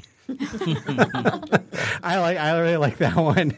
Um, she had a deep, throaty, genuine laugh, like that sound a dog makes just before it throws up. Oh my gosh. The revelation that his marriage of 30 years had disintegrated because of his wife's infidelity came as a rude shock, like a surcharge on a formerly surcharge-free ATM. Those are those are some. Of, so you like oh. these though? I think they're clever. I think. Yeah. I wish they're more of my funny. students could be this creative. I mean, So you know, give us an example of like. Not, not necessarily like your worst student, but like middle of the road, like Well- something that they might write. you know. I mean, it, you know, and of course you've seen me post. You know, Oh, I've- for students. yes. I, I wish I could go back and consolidate date them all, but like the other day we're doing we're doing Animal Farm. We just finished it up. Okay. And this- Light and actually, reading. One of my yeah, exactly. It's not relevant or anything. One of my No, not at all. best students. This is a ninth grade class. Um, before we started reading it, he goes, "Mr. Fox, when are we going to start Animal House?" Oh yeah. He thought he had the title Animal, Animal House in his head instead of Animal Farm, and of course I start laughing at him. I'm like, no, Toga, toga, toga. That was- but that was more just an innocent, like, you Right, cute yeah, yeah. slip-up. But um, oh shoot, of course I'm drawing blanks now. But um, one of my pet peeves is like student writes an essay on To Kill a Mockingbird, and then the title of their essay is To Kill a Mockingbird. So I always write a little comment. You know, I believe somebody else already used this title. Right. You know, and you know, but that's a minor thing. But you know, sometimes to me the funniest stuff comes not from like a formal essay, but like you know, they have to write like a journal response, and you know, just their sarcasm or their not. Sometimes they're just so naive about things, and just you can't help but laugh. Um, but I, of course, I'm not thinking of anything concrete right now. Now, are you ever like just so overwhelmed by like teaching and uh, having to uh, read these essays and stuff like that that it ever like you just like you're writing for like uh, you know like Love and Vodka and these novels or whatever? Like, how do you how do you go through all that during the day and still want to write? like at the end of the night or or whenever Yeah, you have free time? it's just um, I'm able to kind of separate the two. Um, you know, I try to be as efficient as I can when I'm at work. Um, you know, not wasting time if I have a free moment. You know, I, I try to get grading done um, between. You know, if the students are working on an assignment, for example, I try to get some grading done then. Um, and then, you know, it's just the writing is just. It's like how some people are with exercise, where they have to do their workout routine. They have to go run. For me, it's just I have to write and if I go to bed at 10 and don't do any writing, I feel way more tired than if I go to bed at 1 a.m. after I wrote for three hours, just because I feel like I you know, It- it feel motivated. And, yeah. Okay. Um, but, you know, it's just obviously the teaching is the prior- priority in terms of my job and my, you know, my paycheck, and I have an obligation to those students. So, but I also feel like my writing is a good tool to sort of motivate and inspire my own students. And, you know, when I'm talking about go rewrite this two page essay and they complain, I'm like, well, look, here's my 300 page book that has all these notes from the publisher that I have to go and now make changes to. So it's just part of the process of writing. And, you know, professional writers do more rewriting than non professional ones because that's part of what writing is. How many rewrites do you do when you write a uh, like a fight thing or whatever? Three. Three. You usually do three Well, rewrites. No, no, two two proofs after. Uh, two people look over. No, no, I'm and then saying the editor. Okay, so that's what I'm saying. So you write it, you send it, they send it back, you write it. No, No, okay. Two proofs, and then uh, the editor changes it. okay. I mean, uh, there's there's sometimes that like for whatever reasons, part of the story is taken up by the editor or whatever. Right. Um, you never really get an explanation, but you know, Gotcha. And then sometimes they don't publish your shit, Right. And Right. you're out of town, and that's cool. Yeah, I mean, sometimes I wish I could just hand it over to somebody that could just go make the changes yourself, and I'll be happy with you know because the way my with my books, it's like I have to then do all that extra work that the editor's suggesting or the publisher, and it's actually usually a very fun process. But um, and it's like I know what I have to do to make those changes, but it's like oh, now I have to go back and right when you think you're done, it's like nope, there's still more work to do. Right. But it ultimately makes the book better. Well, they they get mad at me because I don't format the way they want, uh, which is funny because I'm only successful in this business because I am unformatted. Like I, I really, it, the You think creativity. That's the only reason. yeah, I think I'm I'm an odd one, but uh, I, I I don't know. You know, it's like you know, it's the general, but I I stay over all over the map, so that's what I try to do. Cool. Yeah, I mean, Um, every writer has their own process and whatever works. You know, there's no one way to write, and anyone who says there is just one way in any type of creative medium, you know, it's there's so many ways you could go about it. Right.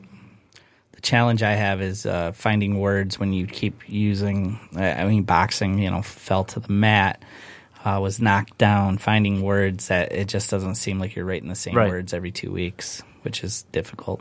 I Right. mean, there is a thesaurus for that, but there there reaches a time when you've gone through all those too. Exactly, or they sound too forced, where you just sometimes have to use the most simple one or the obvious one. So I brought up a question, and we'll start with you, RJ. Uh, do you think your favorite athlete or your hero could be somebody from a different time period Yeah, or someone you um, hadn't seen? I feel like I remember when I was in high school, I got fascinated with Lou Gehrig and then read like a biography about him and got real obsessed with Lou Gehrig. Um, so I feel like you could look up to some historic figure, but I think it's different than like your a favorite current athlete. Like I feel like you could have your favorite historical athlete that you never actually saw yourself, um, but it's on a different sort of plane than your favorite current athlete that you're watching and seeing in the moment. So, so for me, it would have been like Lou Gehrig, um, just because I got obsessed with him from this one book I had read. How about you, Jimmy? What do you think? Yeah, I, I kind of uh, agree there that there's you know um, there there's athletes that you look up to, but that you will have never seen because they came way before you, um, and then there's athletes that you look up to now. You know, I mean, i i an example would be like. Um, you know, Muhammad Ali. Never saw him fight. Love to watch his fights. You know, I've gone back and, you know, I not growing up so much, but you know, as I got more into this and when I get into the fighting and stuff like that, um, I, I watched anything that I could of Muhammad Ali because not and not just the fights, but like his news interviews when he was on talk shows and stuff like that. And it was like, man, I I really wish I had been around to see this, you know. Um, but at the you know, and now, uh, you know, if I had to pick an athlete that, um, uh, you know, like Steve Yzerman you know, great hockey player, you know, but he's somebody that I've seen. I've seen the Wings go to the Cup. I've seen them win the Stanley Cup, you know. It's just but it's two different two different things, you know. RJ, you'll appreciate this. Uh, for whatever reason, year one, we decided to pull a. I don't know if it, it wasn't so much War of the Worlds, but we decided to uh, air a Oh, yeah. episode in which we said it was from the archives, and we Yeah. covered the Muhammad Ali versus Joe Frazier fight. Like it yeah. was real time. Yeah. Oh, that's awesome. Yeah, so like it I was really just wish like- I really wish we were podcasted then so we could go back and Oh, yeah. listen Like, to that. Yeah. yeah, it was us talking about Ali Frazier like we were there. Yeah. great. and it was great. Actually, it was. It was funny. it was probably one of the best things that we've done. It was witty. It really was. But then it threw everybody off. Like, what the? F-? You guys should Right. You guys should do that again. we we need Marv back. yeah, we might need Marv back. Yeah. Yeah. Well, what about you, Rochelle? Do you think uh, your favorite athlete could be from somebody that you've never seen? Because I have so many. Okay, favorite hero. Well, no, see, what I was thinking is Gene Kelly, okay, but you saw him in Xanadu.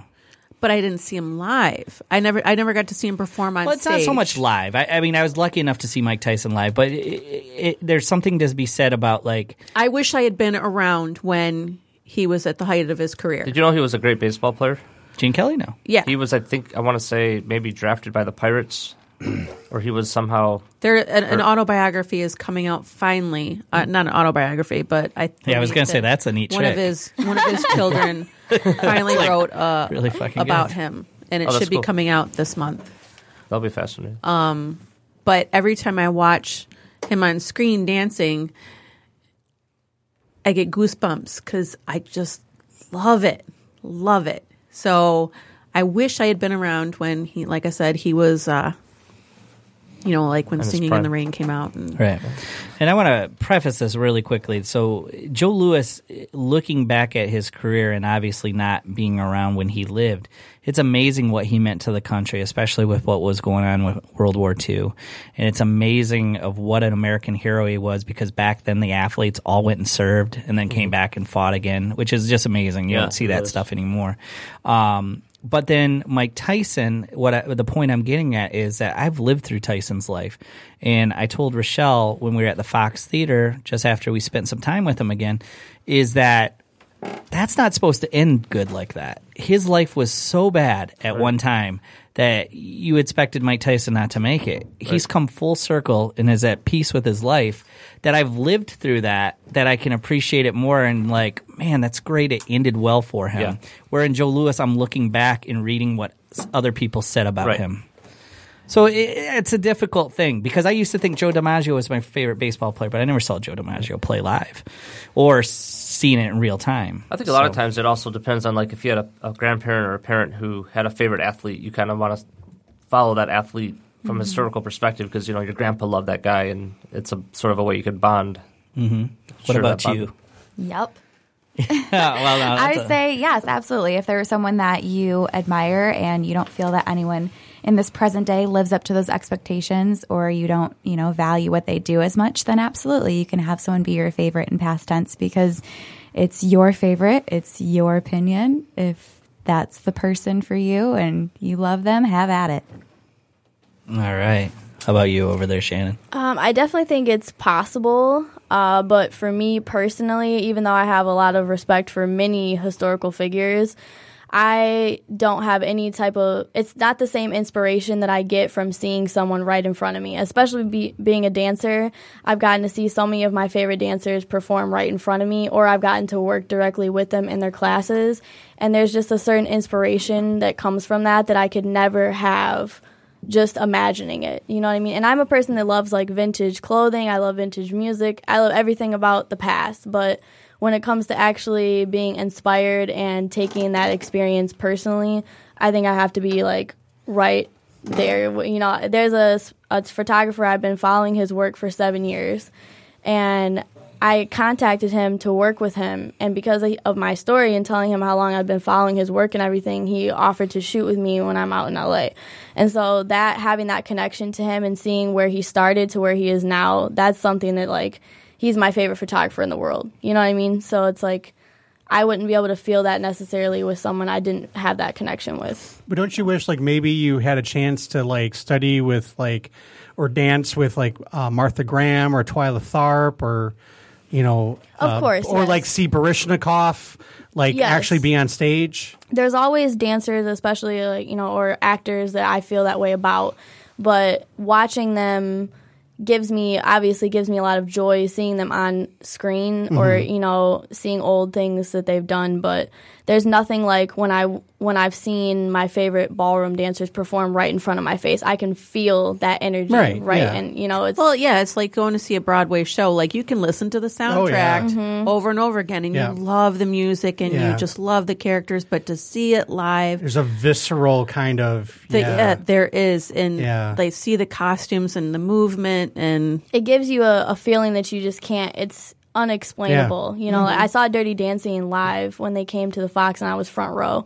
And that was like as much as i love the movie that it was amazing. It was fantastic. Well, there, there's a lot to be said with live theater. You know, that's there's a there's an energy that's exchanged between the audience and the actors that you can't get watching a movie. Mm-hmm. it's a connection that you're feeling right then and there. Yeah. that's irreplaceable Yep. and it's really difficult to to see shows um, where you can't see their faces. You can't mm-hmm. see the expressions they make when they're, Yeah. you know. Mm-hmm. that was what was so cool about being front row was i saw everything you felt their sweat like you know Especially when it turns I don't want that Right, much, yeah, but maybe like It's like a Gallagher show.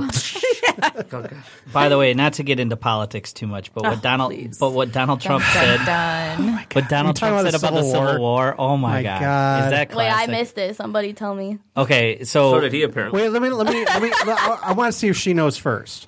So, do you know who President ja- Andrew You know who Jackson President was? Trump uh is? yes Okay, so uh, Andrew Jackson uh, was impeacched. no no No, no no, no no. no no no. Andrew Jackson died of dysentery was president was president in the 20 1820s I think. I could be wrong about that. But he died uh, 15 to 16 years before the Civil War started. Okay? And then so Trump said this today. well, no, it was actually yesterday. Oh, yesterday. I'm sorry. Uh, he he didn't know why Andrew Jackson couldn't uh, stop the Civil War from happening. no, of- that's not what he said. Well, yeah, he said if Andrew. Jackson had been the president, no, no, no, no, no. He he mistaked Andrew Jackson as the president at the time. I'm almost Andrew Jackson was one of the worst quote. presidents we ever had. But hold on, hold on. I want to. I want to see another quote was Especially uh, if you're a Native American. I know, right? and he died of dysentery. What a horrible way to die. yeah. Pull up the exact quotes. Okay, hold on. I'm gonna. You, you guys on keep talking. He is on one of our look for this. bills.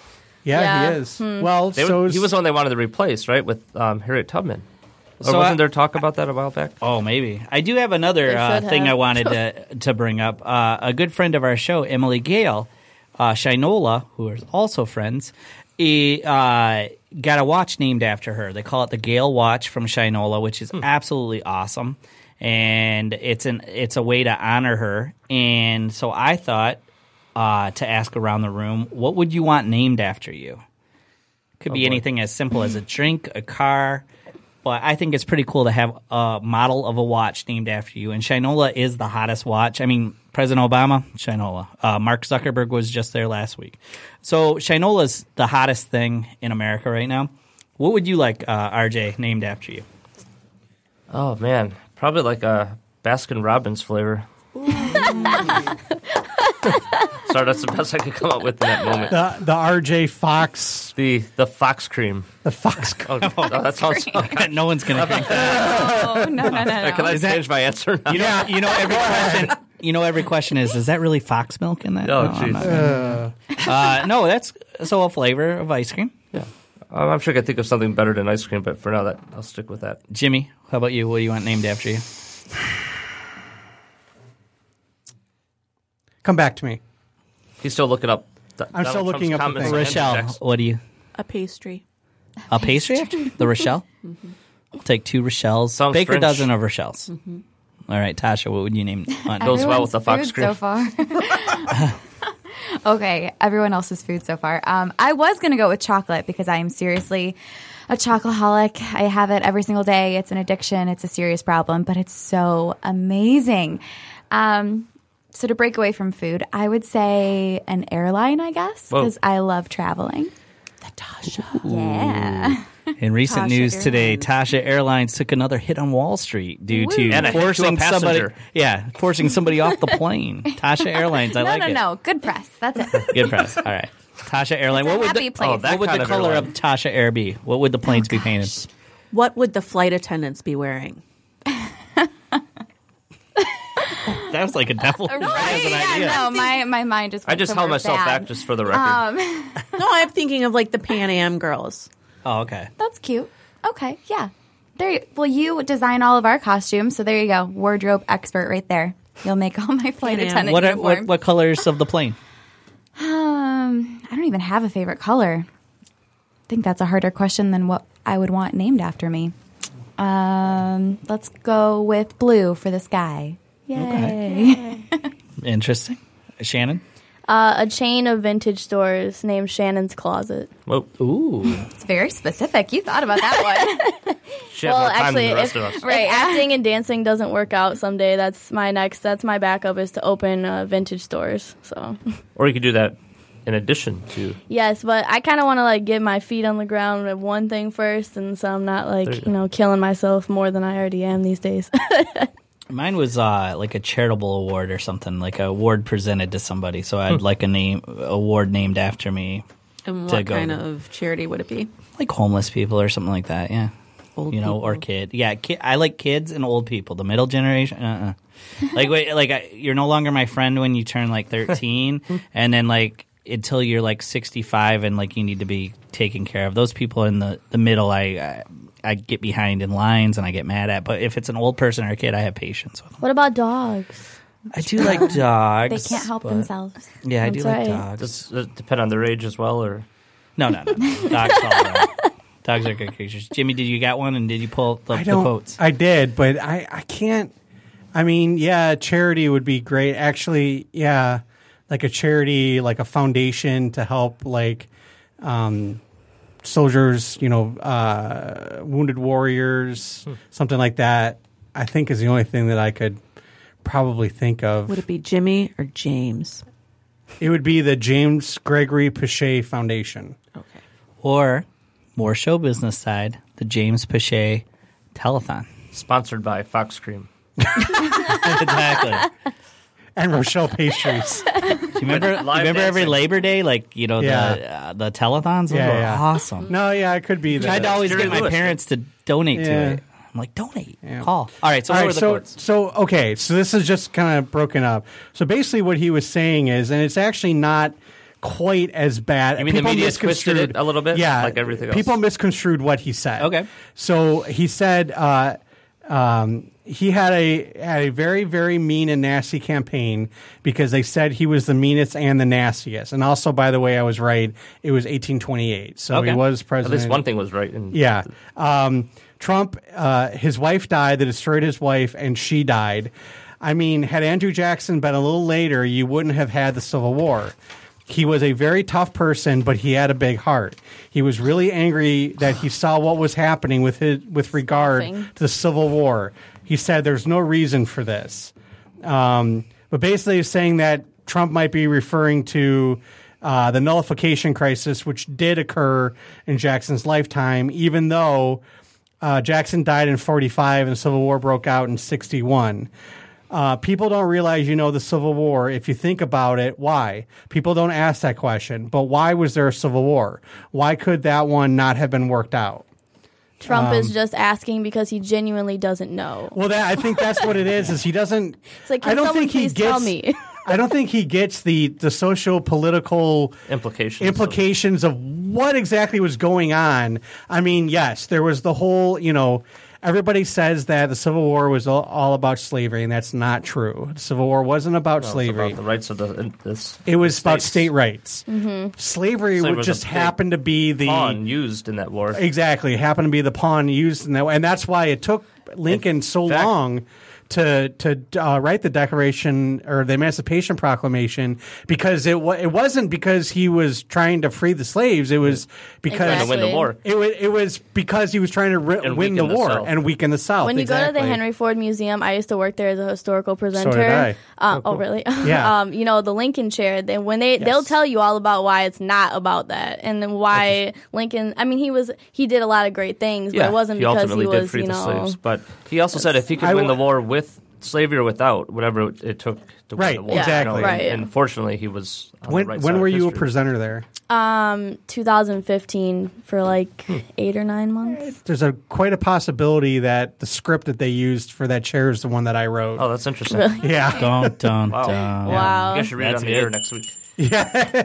Um but yeah, no. Uh, uh, so yeah, I, the media took it. I think a little bit. I don't think he was saying that Andrew Jackson could have stopped it because he was alive. He was saying that if he had been around, Well, that's the he probably could have stopped The it. The media on both sides just will It's take just the- anything they oh want to take God. to stir the pot. And you know, the And it's a- media just needs to shut down. Like both sides, just shut down. So then we're out of a job.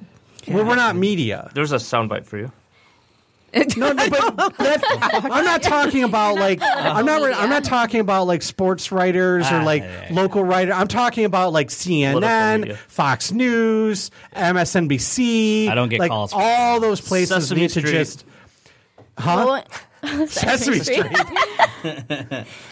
Are you gonna fire? uh What's his face from Sesame Street? Guy Smiley. Guy Smiley. That was his name.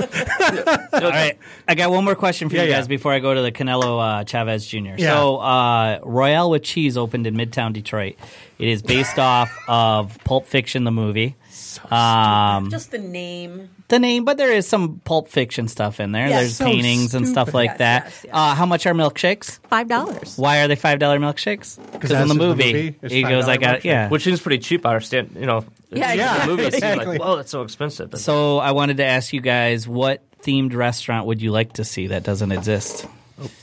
Because that's a Pulp Fiction theme. Mad Men, That's awesome one. which I think I'm sure there's one out there. so it would be a bunch of men condescending to women because of the time frame. Or what would it be? minus that, but you know the Smoking just allowed the, in your the restaurant? decor, the um, you would have to be required to wear vintage, you know, suits and dresses to come in. No, I'm kidding. I don't know. And then you know she has a vintage shop, would be so at least you a get your dress vintage code. at Shannon's Vintage, and then No, I feel like there's a lot of bars that already that seem like they could be on Mad Men, so it's not too original. would Fox Cream be served there? Absolutely, it's a special drink called the. fox cream The Fox Cream milkshake. We're going too far with that, but yes, used with real Fox Cream. I think they've already made two of my favorite. I mean, they have the Tim Burton bar in New York now, That's and right. they have Wow. a. Which is Halloweenish and all I year went round. to Mel's Drive-In in El- in Hollywood, which American Graffiti is one of my Which my favorite film students are watching movies. right now. Really? Yeah. it's a that's one of my favorite That's mo- in my top movies. So three for sure. uh, I got to go there, but really, unless they made like a Buffy restaurant, I mean, I don't know. A lot of Buffy love today. I that, I'm all about Buffy. How about you, Rochelle? What would it be? Um, I you got to come back. I got to think. Jimmy? about it. I'm, I'm, you got to come back to me. I'm thinking. Tasha? Uh, nope. I passed. I'm not a Everyone huge says. movie buff. I have no, No, idea. it could be any theme. It could be You know what? Okay, thought I, you got said it. movies. I got it.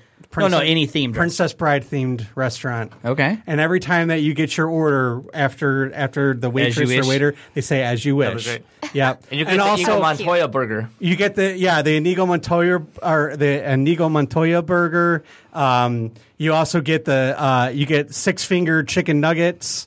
Um, like yeah, like all that kind of stuff like that. But like, and then you have like. Um, uh, like different, like there'd be four sections of the restaurant. One would be uh, the force of um, no return.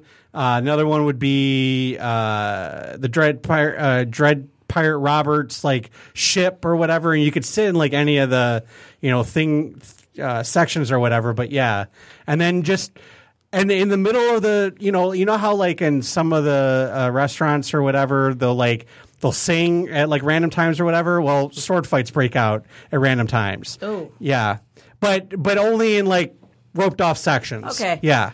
Not like where the people are, but like in roped off sections or whatever. and if you sit there for like I'd say 30 minutes, you can see like scenes, like each section would be scenes from different parts of the movie or whatever. You give this a lot of thought. Yeah. Well, I'm just making it up as I go oh. along, actually. Rochelle, did you come up with one yet? Um, it would be boy band related. Okay. Jimmy will be your first customer, I'm sure. No. In fact, I, I'm sorry, I'm probably going to have to burn that one to the ground. You can get the insurance money and start again, but Do they already have a Central Perk, a real one from Friends? I feel like I'm they sure did they for a probably while. did. Because Yeah. I that would be they're cool. I probably- think. But was it just like one couch that only like five assholes get to sit at? And what's that dude? I mean, Gunther? seriously. What was it? Gunther, yeah. that Gunther, his name? yeah. What about uh, uh okay, so Boy Meets World was one of my Oh, that'd be probably a my good- good favorite one, favorite yeah. shows. Um, probably my second favorite show of all time. So maybe like you know how they had the different restaurants throughout the seasons. Maybe if they could do like a compilation of that. that Oh, would we be could have a Saved by the Bell I was one. just, I was about to go there. Max's. Yes. Yes. A That would be Max's, cool. yeah. That'd be pretty neat. And that Yeah. dude- I'd go there. Yeah, that, those were the days. They do that though uh, in Chicago. They actually convert a restaurant. I forget the name of it into a Max's for like one night only, and you come dressed up as One night like, only. uh, yeah, it's like a just a a, a what? Do they pass out the huge cell phones at the? No, but you come dressed up, and get you a know, free Jerry as the curl, as like the AC the Slater. time period, and you pay like an admission charge, and all goes to charity. Because I have some friends that do it and I, that I'm thinking about. I have some friends that go to that like once a year. Is there a discount yeah. student admission for Bayside members? No, They have a Titanic dinner in Petoskey every year that I've gone Yes, to the, the last Perry- few years. You've been to it? Yeah, I've been twice. It Oh, was wow. really awesome. As an actor or as a participant? Um, just as a, mean, just to participate. that's awesome. It was At the really- Perry Hotel, right? Yeah, Yeah, mhm. that would it be was sweet. really awesome. And they, it's like I bought a dress from the nineteen, like early, from the Edwardian time period, both times to go, and it was really cool. Oh, cool. Cool. Um, Tasha, Yeah. did you come up with one? Uh, how about The Walking Dead? that would be Ooh, that'd be awesome. That would be so awesome. Very popular. What are they gonna serve? All sorts of Flesh. stuff that's covered in like blood. raw meat. Yes, that Barbecue awesome. chicken. Liz Everything rare. I love steak. Yeah, like so I'm all ribs, about yeah. that life. Yeah, Yeah. yeah. yeah. But it has You to, or just, like, like, the different it can look like sauces and brains. stuff. Yeah. no, the chef could get really creative. It'd be a fun place. Mm-hmm. Mine would be I don't know. I like my favorite place is one of my favorite places in the world is the Magic Castle in Los Angeles. So I, hmm. I think I think a magic themed restaurant, even though the Magic Castle's already one, but to the next step, like memorabilia of old magic and old magic posters or something like that. That'd be cool. Magician themed. You know, it'd be cool. Because, Would they do? Would they do magic like there? Yeah, Okay. like your your waiter and your waitress would be required be. to know some sleight of hand, so they can That'd That'd be entertain cool. Entertain the guests, and then the Pull kids your are tablecloth out from under. that would be pretty cool, something like that. So that that would be my ideas. Like for they like they have a, a thing, they light it on fire, they pull it up, It's not and a it's your Greek food. restaurant. yes. No, I'm saying not, not Opa, but I'm saying like they, they have a thing, they light on fire, they close it, when they open it up, it's your food. There's a Right. rabbit. yeah, there's a rabbit. Yeah, now you rat- gotta kill the rabbit, right. The rabbit Dinner turns into served. steak. right? We'll the bring you rabbit. the animals. You gotta do the rest. That's right. Something like that. I, I want the don't know, magic meanest thing. steak you got, rare, and I mean rare. Just dehorn it, slap on his butt, and send it in.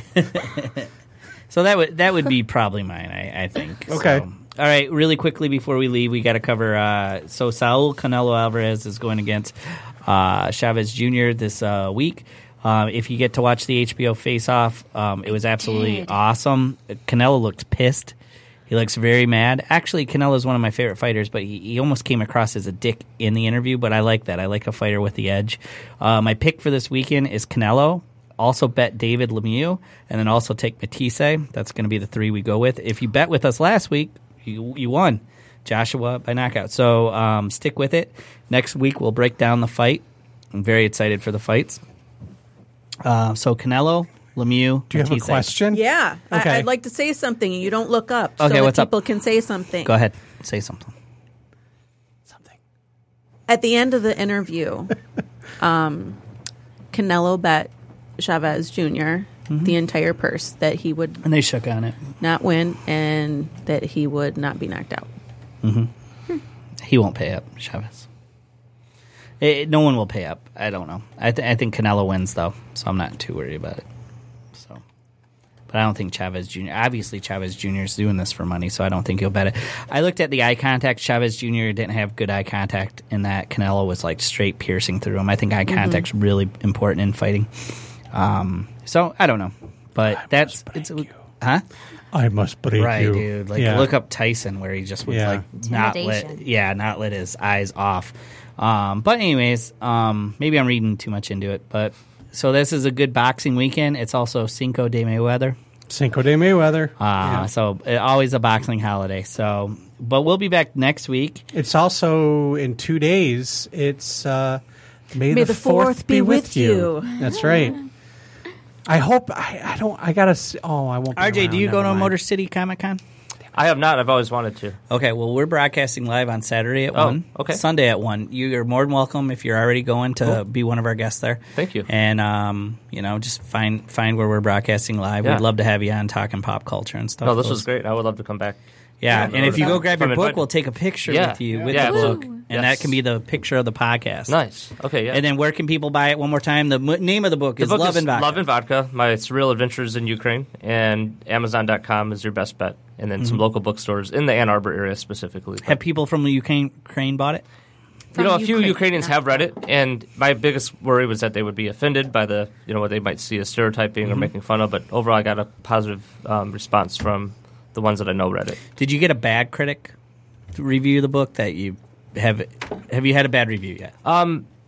The, the reviews up on Amazon are all favorable. We have not, for, unfortunately, That's or maybe we all wrote fortunately, right? Oh yeah, we didn't get a whole lot of national or book critics, which I guess is maybe a good thing and a bad thing because um, we are hoping to get a little more exposure. So, um, yeah, so the reviews I have seen have been favorable, which is a good feeling. And then the word of mouth has been great too. Awesome. Love and Vodka. Uh, go check it out on Amazon.com. We'll be back next week. Uh, thank the Ring Girls. Uh, first off, thank Rochelle for running the board. Thank, Thank Jimmy you. for always doing a good show. Uh, Tasha and Shannon for being the Ring Girls tonight. We'll be back next week, and we're going to break down uh, Canelo versus Chavez Jr. See everybody next week.